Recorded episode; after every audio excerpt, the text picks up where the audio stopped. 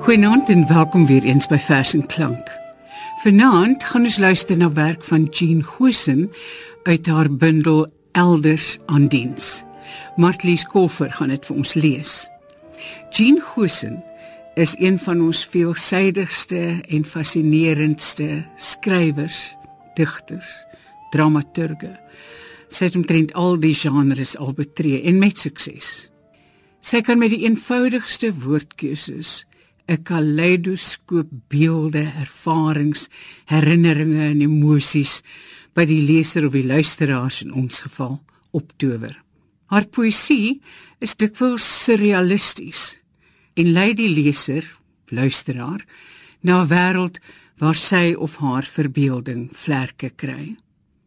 Kom ons luister na 'n vers wat dalk geïnspireer is deur munisipale werkers wat ons afval verwyder die dinge in ons lewe wegneem waarvan ons ontslaaw wil raak. Die oggend kom met sy flenters en vraagstukke. Daar's niks waarvan ek seker is nie. Die vragmotor hou stil vir die afval. Daar staan hulle op die sypaadjie. My blink sakke vol afgryse papiere en woorde. Hulle word skouerhoog gelig en wegkarwei. Daar is niks wat ek wil red nie. Die dag blink. Dit sal nie reën nie. Nee, vandag sal dit nie reën nie. Die blinde voel keer terug na sy skaduwee.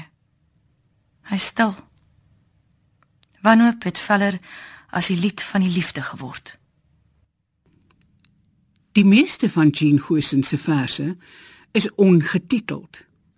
En haar ma speel dikwels 'n hoofrol in haar verse. Die karakter wat sy oproep is 'n hartseer figuur. Luister hierna. By Copernicus leer ek 'n slim slypglas en loer by die lyk van die hemel in. Kepler speel met sy speels en biljart tussen die manne van Uranus. En daar's die meester ook met sy boskasie vol skoenlappers. Hy's besig Hy brou 'n nuwe skepsel, 'n ding, iets tussen 'n komieklike insek en 'n wollerige knaagdier. Uit papiere skry hy twee vlerke wat hy met sy spieg aan die krom skouers vasplak. Hy brand ook sy voorletters daarop uit. Want dit is sy eiendom, sy maaksel. Maar wyse God altyd wys. Want kyk. Hy pas twee oukei bazaar sloffies aan die potjies en met sy hakspelde speld hy 'n voorskot aan die lyf vas. God staan terug. Pyns. Sê dan nadenkend vir sy engel. Sy sal op kruie wy en soet reuk versprei. En ek sal haar nie aarde toe stuur nie, maar 'n woning in die hemel gee. Voorts pluis God watte uit 'n wolk. Weef 'n twee vertrek kokon en betug wind en weer om hulle plek ten alle tye te ken dan druk God sy skepsel teen sy bors. Lig die snaakse gesiggie na hom en plaas sy mond op hare. God blaas en die vlerke roer in die bries. Ek huil van vreugde uit die twee riviere van my oë. Want op aarde het my ma min gehad. Huisen is baie lief vir diere en sê ook dat sy liewer vir honde is as vir mense. Luister na hierdie vers en dan weet ons hoe voel sy oor voels. Ek voel geëerd. Geëerd ja. Die skaam skaam Lurie het kom groet. Ek glo ek glo ek's verhef nou. Vertroueling van die kwetterendes. Ek kniel dankseggend. Beloof ek sal my plek ken. Ek fluit my toonleer agterste voor en vlieg op uit die slawehuis. Wolke is 'n beloofde land. Ek duik af op my kos en land op albei my pote in die vlei. Ek moet bely. Bely, ja. Ek is die voël wie se knieë potsierlik anders ombuig.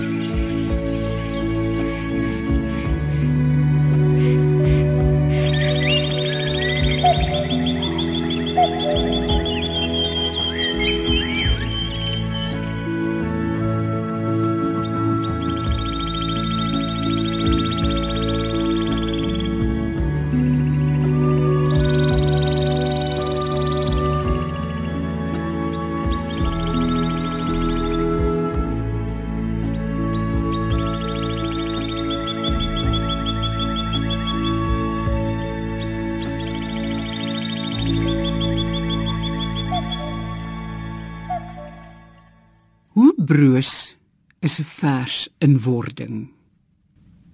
Alles het geluide behalwe eierbokse. Ons is ses wat hier skuil, elkeen in sy eie holte. Die bokse is gemerk. Werk sag met ons dooiers. Onder die dop is daar die fladdering van verbeelding. 'n Ligte vlekgeruis. Maar meerendeels stilte. Onder die sag wordende dop verword die gedig tot slaim en sap. Hoe sien dit 'n keer of wat behandeling vir depressie ontvang? Sarah. Dankie vir die hulp dat jy my toegesluit het en volpille gestop het. Die Gideon Bybel en die koekseep in die strafsaal was fucking goeie terapie. Dankie dat jy my brein gesmeld het met liewe Jesus versies, klei en stukkies tou. Dankie vir my sanity. Maandag is wasdag, Dinsdag is strykdag en op Woensdag skrob ek vloere. Dankie weer eens. My sake is in orde. Standard Bank, Pick n Pay, Vitamiin C en julle ideologiese konstruksies versterk after all my sanity en waarborg vooruitgang. Buite in die tuin wag die bome geduldig op die herfs. My ma is 'n hoop kompos. Sy het 'n mandjie geweef vir haar eiers, want ons soort sterf nooit uit nie. Vernietig een organisme en 'n komplekser een vervang dit blitsig. Ons is akrobate. Aangepas vir onder op die aarde en bo in die hemel. Ons sing aanvanklik solo, maar die koor groei aan en ons ballades raas in julle koppe. Die probleme vererger Elke vraag het 'n net, elke antwoord 'n lokval. In die brein knaag 'n wurm. Dit wag op 'n nuwe Messias. Dankie dat julle my bang gemaak het. Dankie dat julle my kwaad gemaak het omdat julle my bang gemaak het. Woede leer jou fokol van sosiale logika, maar sosiale logika leer jou als van woede. So. Julle Jy en jy en jy, julle almal, jy ook met die Dunlop tette en die teses. Jy ook hoor met die lipstik op jou tande. Jy sal op jou fucking rug val as jy weet hoe ek julle belieg en hoe ons aanteel. Stil. Stiller. Stiller nog as julle stil landmyne. Ons vermeerder. Een organisme se dood is 'n gevaarliker een se brood. Wel. Hier is ons dienswillig. Want jy het monsters nodiger as God en meatpies. En jy leraar met jou milky bar broek, hou jou bek. Want wie die hel dink jy is die fucking poet in hierdie saak? Ek of jy?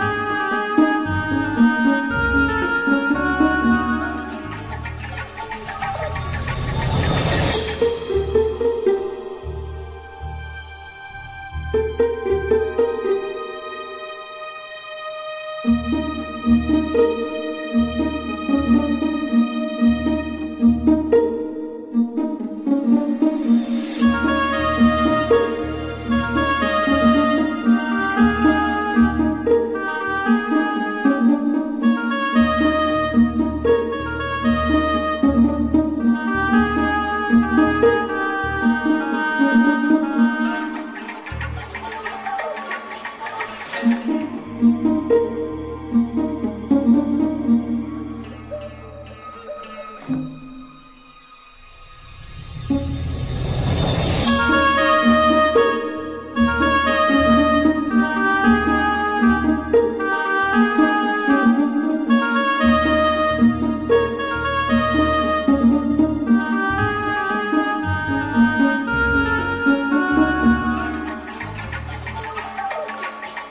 In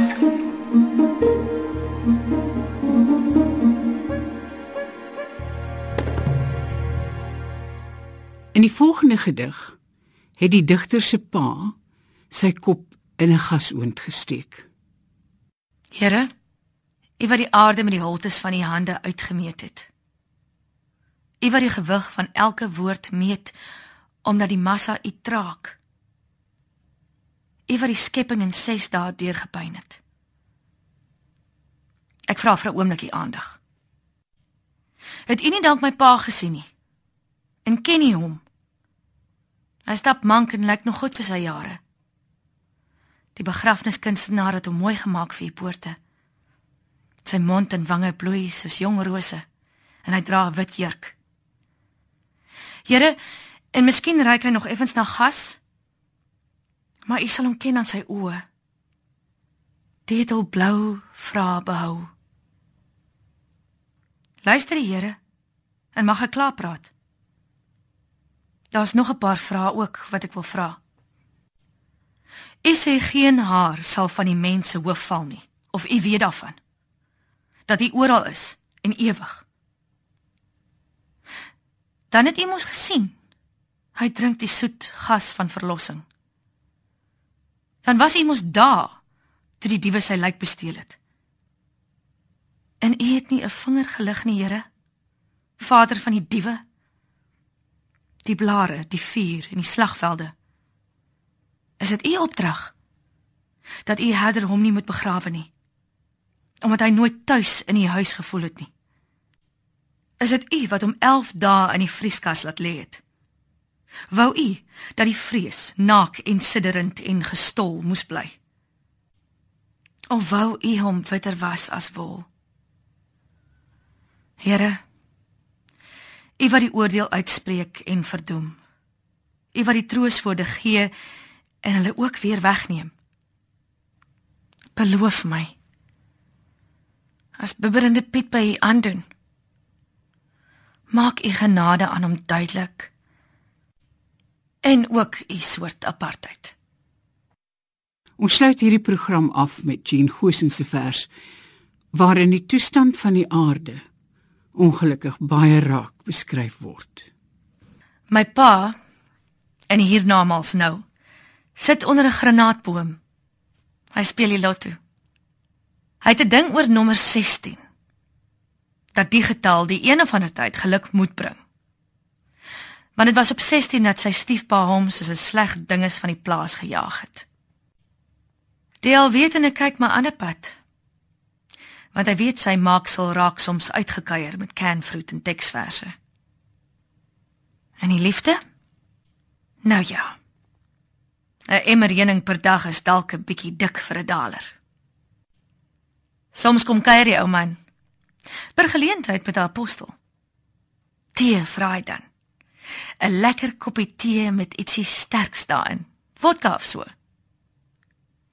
Jy verstaan mos my kind. Die aarde is 'n miserabele plek om sonder 'n versterkingkie te besoek.